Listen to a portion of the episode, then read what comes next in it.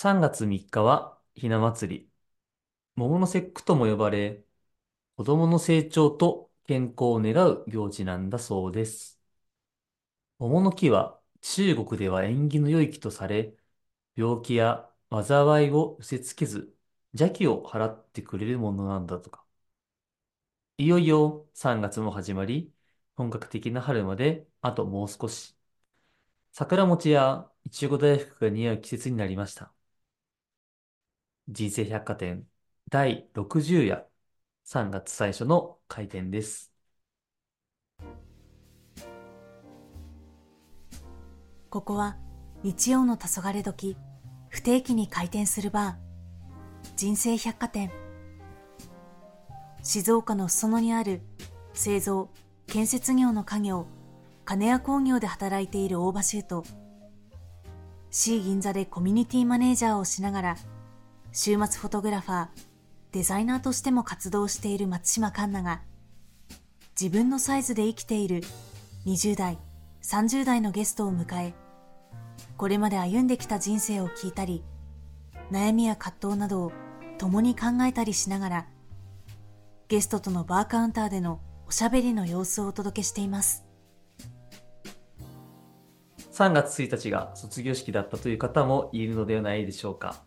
ご卒業おめでとうございます。皆さんの次なるステージでの活躍、このバーから応援しています。一方で、社会人で働いている方は、正月休みが終わって、ゴールデンウィークでの休みのちょうど間ぐらいのこの季節、ちょっとモチベーションが見つけにくいという方もいるのではないでしょうか。そんな時に僕は、些細なできたことに目を向けてあげることにしています。できたことっていうと、例えば資格試験に合格したりとか、営業で案件を受注できたとか、そういったこともあるんですけど、もっとハードルを下げて、以前人生百貨店にも来てくれた西野千佳さんがやられている今日の3歩目というものがあるんですけども、3食自炊ができたとか、2週に1回の資源ゴミ忘れずに捨てられたみたいな形で小さなできたっていうところを集めていけば自然と一日がいい日だったと思えてその積み重ねで長期休みの期間がどんどんどんどん短くなっていく近くなっていく。そんな風な気がしているのでもしフィットしそうであれば皆さんもぜひ試してもらえたら嬉しいです。さて人生百貨店は呪術つなぎのようにゲストの方の知り合いが次のゲストということもちらほらあるんですけど今回のお客さんも前回まで人生百貨店に来てくれた石川俊さんの知り合いということなのですごく楽しみですそれではご紹介します本日のゲストは合同会社アンドアンテ代表社員で社会福祉士精神保健福祉士、さらには産業カウンセラーでもあります、原田由香さんです。どうぞ。こんばんは。こんばんは、ゆかさん。ようこそいらっしゃいました。今日はどちらからいらしてくださったんですか？今日は宮城県の仙台市から参りました。ありがとうございます。仙台っていうと、食の、なんですかね、玉手箱みたいな形でいろんな食べ物が美味しいなっていうふうに思うので、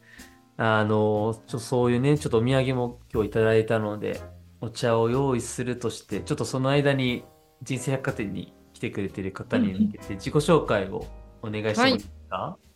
い、もちろんです。して原田由香と言います。しゅんくんのお友達です。簡単な自己紹介させていただくと、周さんからさっき紹介していただいたんですけど、合同会社アンアンテというあの組織開発とか講座場作りみたいなところで、組織づくり、人づくりっていう風な主軸にしたお仕事をさせていただいております。で、もともと出身はですね、京都の宇治市という、あの、10円玉の城の平等院があると思うんですけれど、あのそこが実家というか地元なんですが、まあ、ちょっと大学時代災害ソーシャルワークの研究をずっとしていたので新卒でちょっと宮城に移住するっていう関係であれやこれやといって今も宮城にちょっと住んでいるというような経歴というか、あはい、になっております。で今日は、しゅうくんからすごい素敵なラジオにお呼びいただき、どんな話ができるかなとワクワクしているので、楽しんでいきたいなと思います。よろしくお願いします。はい、お願いします。早速なんですけど、あの、アンドアンって、うんうん。ちょっと特徴的な名前というか、うんうん。組織名だなって思うんですけど、なんかそこに込められた思いみたいなのちょっと聞いてもいいですか？あ、もちろんです。ありがとうございます。あの音楽のアンダンテっていうあの記号があるんですけど、その意味が歩くような速さでっていう速度記号なんですね。で、アンドアンテっていうお名前そこから来てるんですけど、まあ一人一人が歩くような速さで自分の人生を歩んでいけたらいいなっていう意味を込めて、えっと、ちょっと文字ってですね、アンドはその記号のアンドにしてるんですけど、アンダンテからアンドアンテ、まあ、あなたと一緒にのアンドっていうと誰々とっていう意味も含まれてるんですけどそういう意味でアンドアンテという風なあの社名にさせていただいてます。ゆかさんの、まあ、うん。うん自己紹介も含めちょっといろいろ聞いてたんですけど、うん割とこう誰かと一緒にじゃないんですけど、うん誰かと私みたいな軸があるような気がしたんですけど、うん、なんかそこにたどり着いた原体験みたいなのがあったんですか？あー何なんだろう。確かにあんま考えたことなかったんですけど多分人とみたいなところで言うとこう私の母親がずっとあの福祉のお仕事をしていて介護福祉士のお仕事をしてたんですけどそこで結構そのなんだろうな人人と関わる仕事っていうものになんかこう魅力をずっと感じていて中高の時から。っていうのは一個多分親の影響は多分原体験振り返るとそこが大きいんじゃないかなとは思いますね。人に興味を持つ人かどうかっていうのもありますよね。人に興味がない方もいるじゃないですか。自分だけがいいっていう方もいますし、うんうんいや、なんか一緒に生きる人みんな含めて幸せでないといけないとか思う人もいると思うんで、うんうんうん。やっぱその経験とか原体験みたいなところってすごい大きいのかなっていうふうに。思ったんですよね。そうですね。確かに確かに。原体験そうですね。それで言うと確かに私の姉とかは全然人にいい意味で人に興味がないするのでやっぱ人によるなーってすごく思いましたね確かに。んその中でそのアンドアンテ自体はもう少しその具体的にどういうことをうんうんうんサービスとしてやってるのかっていうのを聞いても大丈夫あもちろんです、もちろんです。ありがとうございます。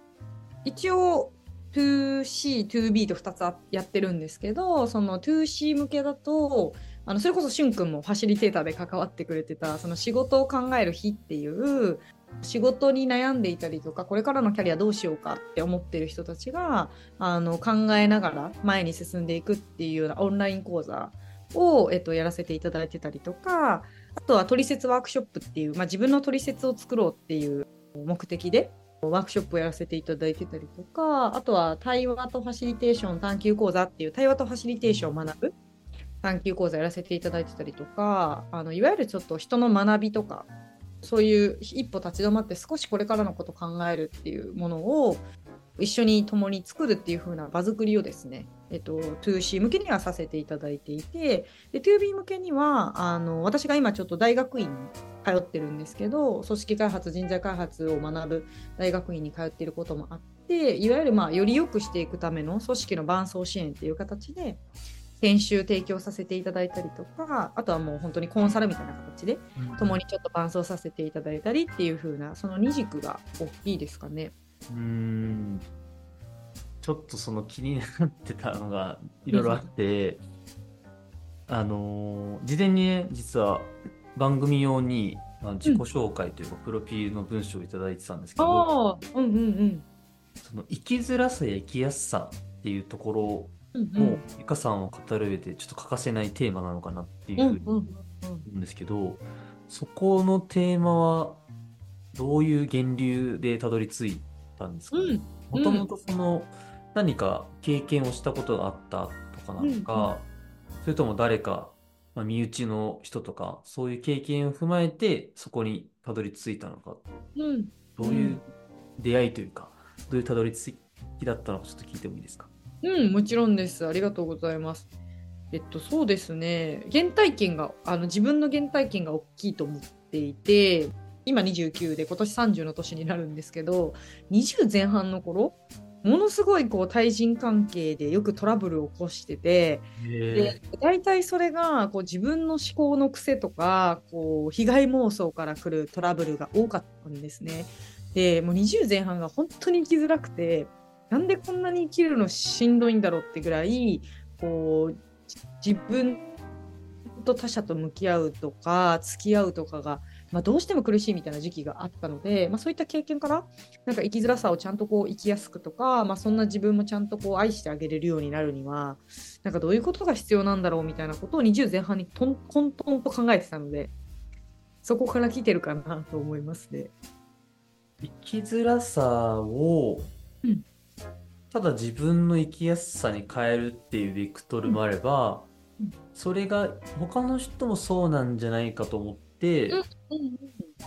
まあ、ある種社会に向けたサービスというか、ものとしてやっていくっていうのはなんかステップがなんかいろいろ刻まれていきそうな気がしてて、はいはいはい。まずなんか自分がその生きづらさから生きやすさに変わった時にいわゆるもっと広げていきたいっていう風になったのか結構同時並行的に自分の生きやすさのために周りも生きやすくしようみたいな形だったのか。ああ、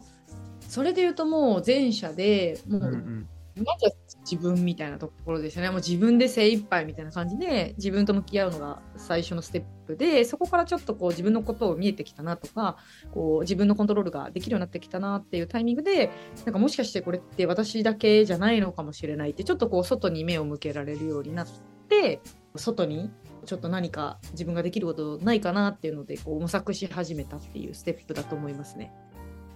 生きづらいって伝えるのって難しくないですか？むずいですね。むずいし、ねそうそうそう、なんか、なんて言うんでしょう。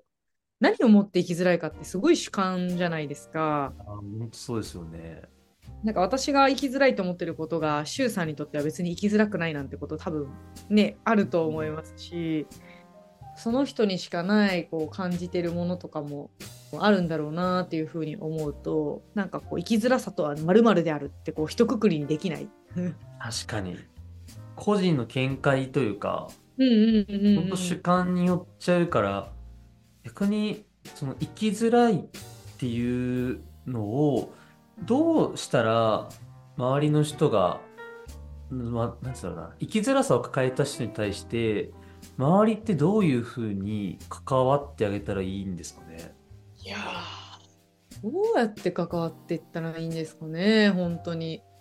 何なんだろうな。ちなみになんか、周さんは、こう、自分で生きづらいなと思った時期とかあります？今も含めてでもいいんですけど。えっと、ありますね。あの、島根に僕、静岡戻ってくるまで2年間いたんですけど、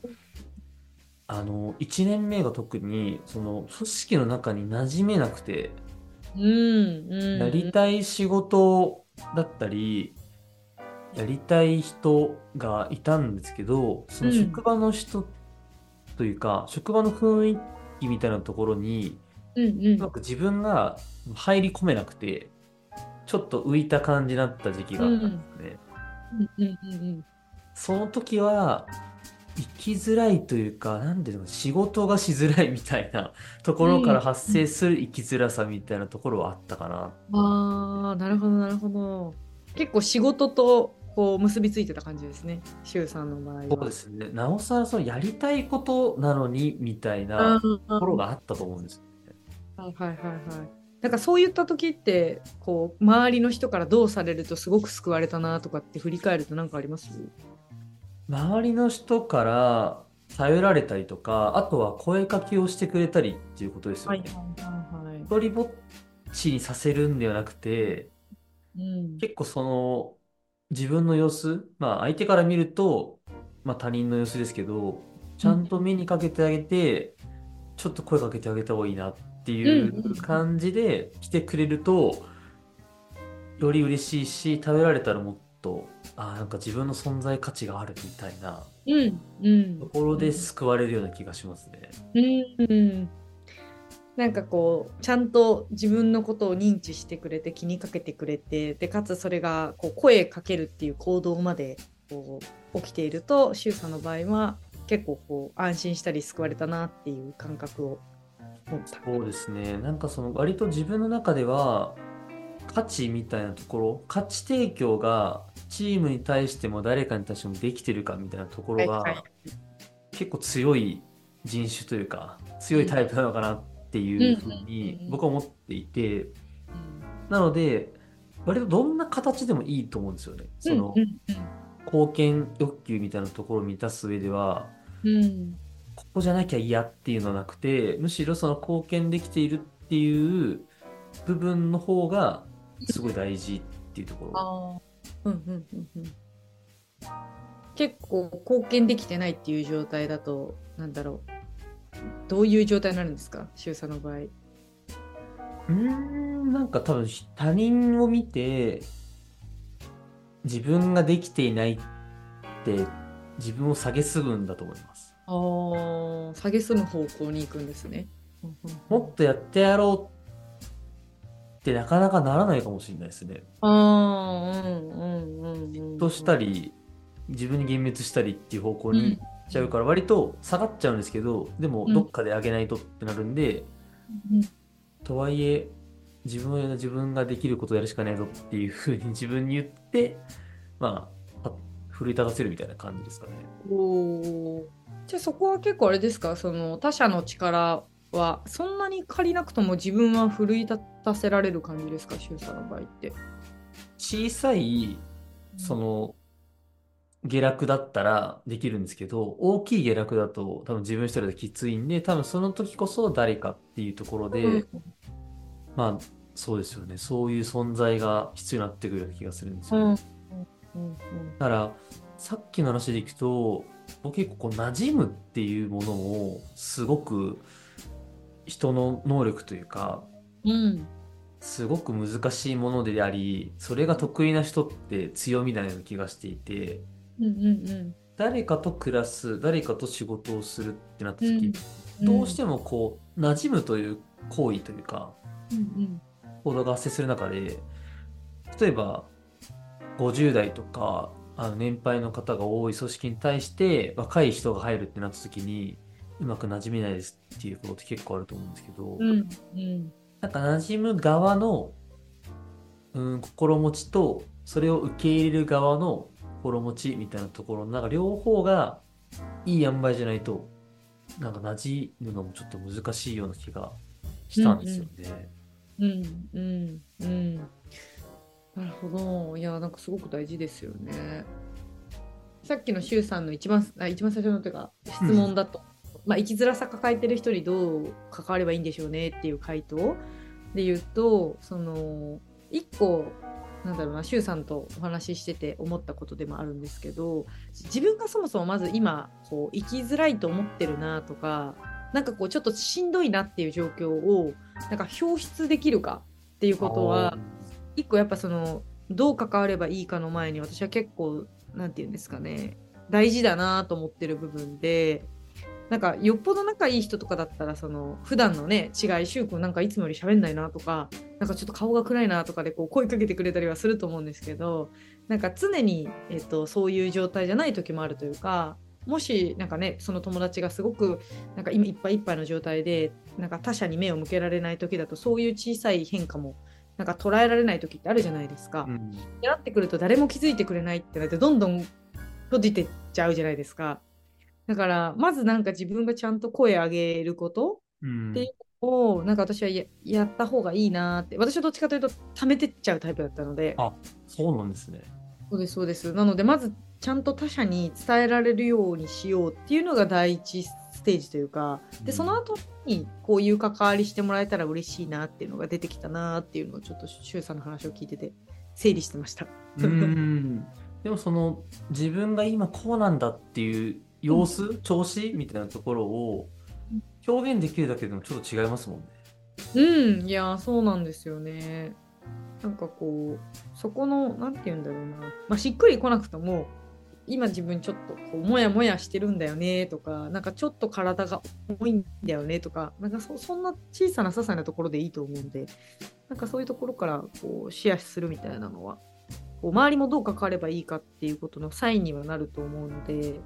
なんかそこは結構意識してたなって思いますね振り返ると。それをフォローしてくれたら逆に自分も、あ、そういえば最近こうなんだよなっていう風な会話をしやすくなる。うん、うん、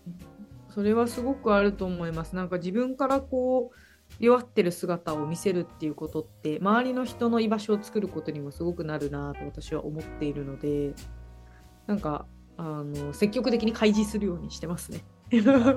でも弱さを開示するってまた一歩違うレベルな気がしますよね。うんそんなね簡単にできるもんじゃないよって思いますよね。もあるし、その自分をちゃんと見て、ここが弱みだっていう風に確かに知る、なんか分かる、うん認めるみたいなところになるので、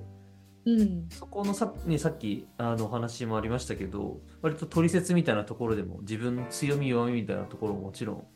あるような気がするんですけど、なんかそこがつながってくるような気がしましたね。うん。弱みを受け入れるっていう心を作るみたいなところ。うんうん。うん。確かに確かに。ちょっと関わる部分。まあ興味関心私の興味関心が多分そこに結構あるっていうのはあるかもしれないですね。えー。でもそこの興味関心にたどり着いうん、たのもまた違う始まりがあったんですかね。ああいや多分生きづらさと多分なんて言うんでしょう。お同じというかスタートは一緒、ででも多分その周さんが言ってくれてたみたいにその自分でその弱さとか苦手なことを認知するっていうこととかじゃあそれを、えー、と勇気を出して他者に伝えてみるとか。ででそれで失敗して傷つくとかなんかそういったことを多分繰り返してきていてその中で多分こうなんていうのかな自分の心地の良い他者との距離感だったりとかなんか自分と心地よい他者との関係性の築き方みたいなものを自分の中で徐々に徐々にこう多分なんて言うんでしょう実験していったというかおー実験ですか？なんかそんな感覚はありますね。確かに学びっていう言葉もさっきありましたけど、割とゆかさんは大人になってもというかうん。社会人になってもずっと学びを実践されてるようなイメージがあってうんうん。学びという言葉もゆかさんを語る上で欠かせないような言葉な気がするんですけどうん割と学習力が高いですかね。あー高い。好きなんでしょうね多分。あ好きなんですね。うんうん知らないことをこう知れるとワクワクするんですよ。だから多分なんて言うんでしょう、うんまあ、学学びたいっていう気持ちももちろんあるんですけど自分の知らない世界を見てみたいみたいな好奇心の方が強いかもしれないです。うんうんうんうん。そのアンダンテのお話の時にも確か好奇心みたいなところも絡みがあったような気がしたんですけど、うんすごいですね。全部リンクするなと思ってうん。好奇心も学びも、まあそれこそ生きづらさ生きやすさみたいなところうん。も全てゆかさんの原体験ないしはこれまで歩んできたことからまあつながってもちろんゆかさんが立ち上げたものなのでっていうところはあると思うんですけどなんかそうですね。まあいろいろちょっと用意してるので順々にいかないと本当に時間がっていうところなんですけどなんかその自分を探求するとか自分を知るってなった時に僕自身もファーストステップすごくうん悩んだというかどうしまずやればいいんだろうみたいなところがあったんですけど何から始めていけばいいんだろうっていううんうんうん悩みが抱えてる人いると思うんですよ。ファーストステップっていうのはその自分のやりたいことをどう形にしたらいいんだろうみたいなイメージで合ってます？どどんな？とかもそうですしまずなんかその自分の探求って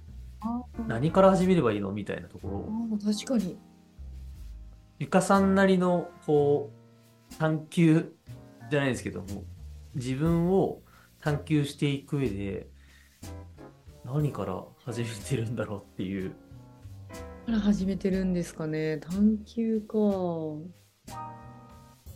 あ、でも、私の場合、本屋さんが好きで、で、はい本屋さんに行って、なんかざーっとこう、店内見る。で、引っかかるものってあるじゃないですか。なんか気になるみたいな。別に車とかでもいいと思いますし、山とかでもいいと思いますし、料理の本でもいいと思うんですけど、なんかその時の自分のこう、ビビッとくる本ってあるじゃないですか。だからそこから始まってんのは大きいかもしれないです。面白いですね。それでも、イメージが湧きますよね。いろんな人にとって。とりあえず、例えば図書館とか本屋さんとか行ってみて、引っかかるもの、目についたものをとりあえず読んでみるとか、うん、うん。その時に、あ、これに自分は興味があるんだっていう、まず気づけるものがあるというか、うん、うん。逆にこれは嫌いとか、これは好きじゃないとかっていうのももちろん探求の第一歩なのかもしれないですけどね。確かに確かに。私は結構なんかが外部刺激というか外部情報から割となんて言うんだろうな最初からねそういう人とか組織に興味があったっていうわけでは全然なくってええそうなんですね。あですです。てかもう最初分かんなかったですよね。やっぱ自分の何が ね興味あって学びたいかなって。分かんなかったなって思いましたねなんか。徐々に徐々に。うん。自分のこと意外と知らないなっていうのが多くて、うん。あ、これが嫌いだったんだとか、うんうんうん。つい最近やっぱ知ることとかもやっぱり多いですもんね。いや、そうですよね。しゅうさんなんかあります？自分の興味関心今。プラスそれをどうやって見つけたかみたいなので言うと。自分で振っといて自分が一番出てこないんですけど、ちょっと待ってください。うんうんうん。なんだろうな。出てこないですよね、結構ね意。外とその自分の興味関心って好きなこととかやってることとかはあるけど今の興味言われると難しいですね。うんうんうん。好きなことでもいいですよ、全然。好きなことですか？うんうん、あの僕もともと野球やってたんですけどはいはいはい。あの社会人2年目まで一応あのはいはい本格的にやってたんですけどここ4年ぐらい実はやっていなかったのをつい最近実はあの細々また再開というかやり始めたんですよ。おーおーいいですね。それでいくと関心は今野球なのかもしれないです。おお。もともと好きだったものがこう再燃したというか。再燃しましたね。えー、もっとお話しさせてもらうと、えっと、高校時代の2年生の途中まで僕ピッチャーやってて、えー、で、そこからあの試合に出たかったんで、どうしても外野手に転向したんですけど、でそのまま大学、社会人も野手ではあったんですけど、なんかこの前ふとうん、あの、再開した時に、うもう一回その野球場で行くとマウンドって一番高いピッチャーが立つところなんですけど、ピッチャーもう一回やりたいなってふと思って、うんうん。なんかそのための、まあ、トレーニングというか、をやろうかなって思い始めたところだったので、なんかそこで言うと最近の関心は、野球だってそこから派生する、なんか体の使い方とかトレーニングとか、そういうところに、割と興味はあるような気がしますね。なんか、シュウさんの話聞いてると、過去自分が好きだったものみたいなのから掘ってくるのも一歩ヒントかもしれないですよね。あー、なるほど。過去を振り返って、っていうところですね。うん、もしかしたら。うん、あとは、僕、これ聞いたことがあるんですけど、その動詞をイメージして、まあ、いろんな動詞あるじゃないですか。歩くとか、写真を撮るとか、そうそうそう泳ぐとかね。泳ぐもそうですよね。あと、走るとか、本を読むとかもそうですけど、なんかその動詞から好きなことを連想させるといいっていうのを聞いたことがあえー、って、面白い。僕もそれ、いいなと思って、一時期僕書道が、おはい、ちょっとハマって、いい。あの、今も部屋の中にすずりとかあるんですけど、あのー本当に書道もちょくちょく本当3ヶ月に1回とかですけど、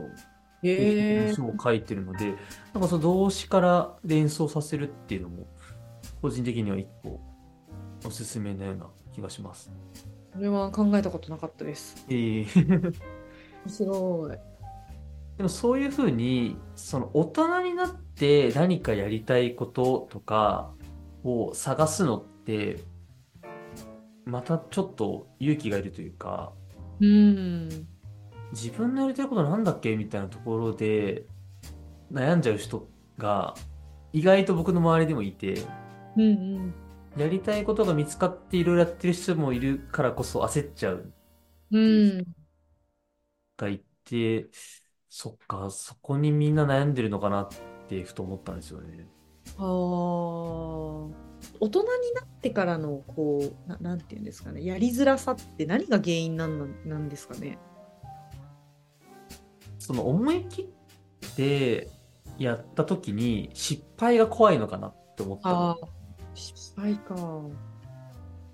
例えばですけど、失敗でいくと、走ってたけど、怪我をしちゃったとかもそうだと思いますし、あとは続けられなかったとか、三日坊主で終わってしまったみたいなところも、まあ、ある種の失敗なのかもしれないんですけど、うん。何かを始めた時にうまくいかなかった怖さがあるのかなって思ったんですよね。なるほどなるほど。何かを始めるならうまくいった方がいいっていう価値観が邪魔をしてるんじゃないかってことですね。僕はなんとなくそう思いましたね。うーん。確かにそれもゆかさんはどうですか？なんだろう。私もそうだったんですけど、こう今の日常がこう崩れることの怖さみたいなのも一個あんのかなって思ってて、結構転職とかそれに近いなって私振り返ると思うんですけど、新しいことを始めたいとかって、まあ、会社もそうですけど、なんか習い事もそうかもしれない、大学院もそうかもしれないですけど、まあ、何かのこう今の日常ではなくなる可能性あるじゃないですか。ってなった時に今の日常手放したくないみたいな時って現状維持選んじゃう気もしていて、まあ、それが別に悪いって言いたわけじゃないんですけどなんか自分のそのな何かやるって思った時にこうできなかった時って結構それが理由だったなっていうのを振り返りながら ちょっと思ってました。変化する怖さっていうところですねうん、ああそうかもしれないですね。変化する怖さそれがもしかしたらその周さんの言ういい変化じゃない可能性の方を考えてしまうのかもしれないですね。うーん、なるほど。ポジティブな変化とネガティブな変化みたいな。うんうんうん。それそういう意味では、ゆかさんは変化が多い人生そうです歩まれてるねすね。うーん。そこにスリンが、好きなんでしょうね。あ、スリリングが好き。スリンが好きなんだと思います。そこに怖さはなかったんですか？いや、なかったと言ったら嘘になりますね。ありますあります。うん今はだいぶそのなんだろう新しいことやるときのなんて言うんでしょうあの抵抗感みたいな昔よりは少なくなりましたけど昔はもう転職なんて怖くて怖くて仕方なかったですし仕事を辞めることだってもうめちゃくちゃ悩みましたしやっぱ全然もう普通に怖かったですよ。それをでも超えるものがあったってことですもんね。うーんそうですねなんかこうまあ体が動かなくなったっていうのも一個ありますけどその自分の意思とは反してこうできないできないという選択になってしまったっていうのももちろん悔しさとしてはあるんですけどでもまあなんかややってみようっていうこうえいやっていうので変わ変えてきたっていうのも確かにあると思います。うーん。いや、ちょっと、今週の時間としては実はもうそろそろクローズをしないといけないので、でも、おゆかさんがせっかく仙台から来てくださったので、はい、ちょっとまた来週、あの、ゆかさんに再び来ていただいて、お届けしようと思いますので、ゆかさん来週もよろしくお願いします。はい、ありがとうございます。楽しかったです。ここで番組からのお知らせです。人生百貨店では皆さんからの感想やお便りを概要欄に貼ってあるお便りフォームでお待ちしています。番組の情報は公式インスタグラムや X で行っていますので、そちらのチェックもお願いします。人生百貨店は沖聞きのプラットフォームで日曜夕方に不定期に更新中なのでフォローいただけると嬉しいです。それではまた日曜の黄昏時にお会いしましょう。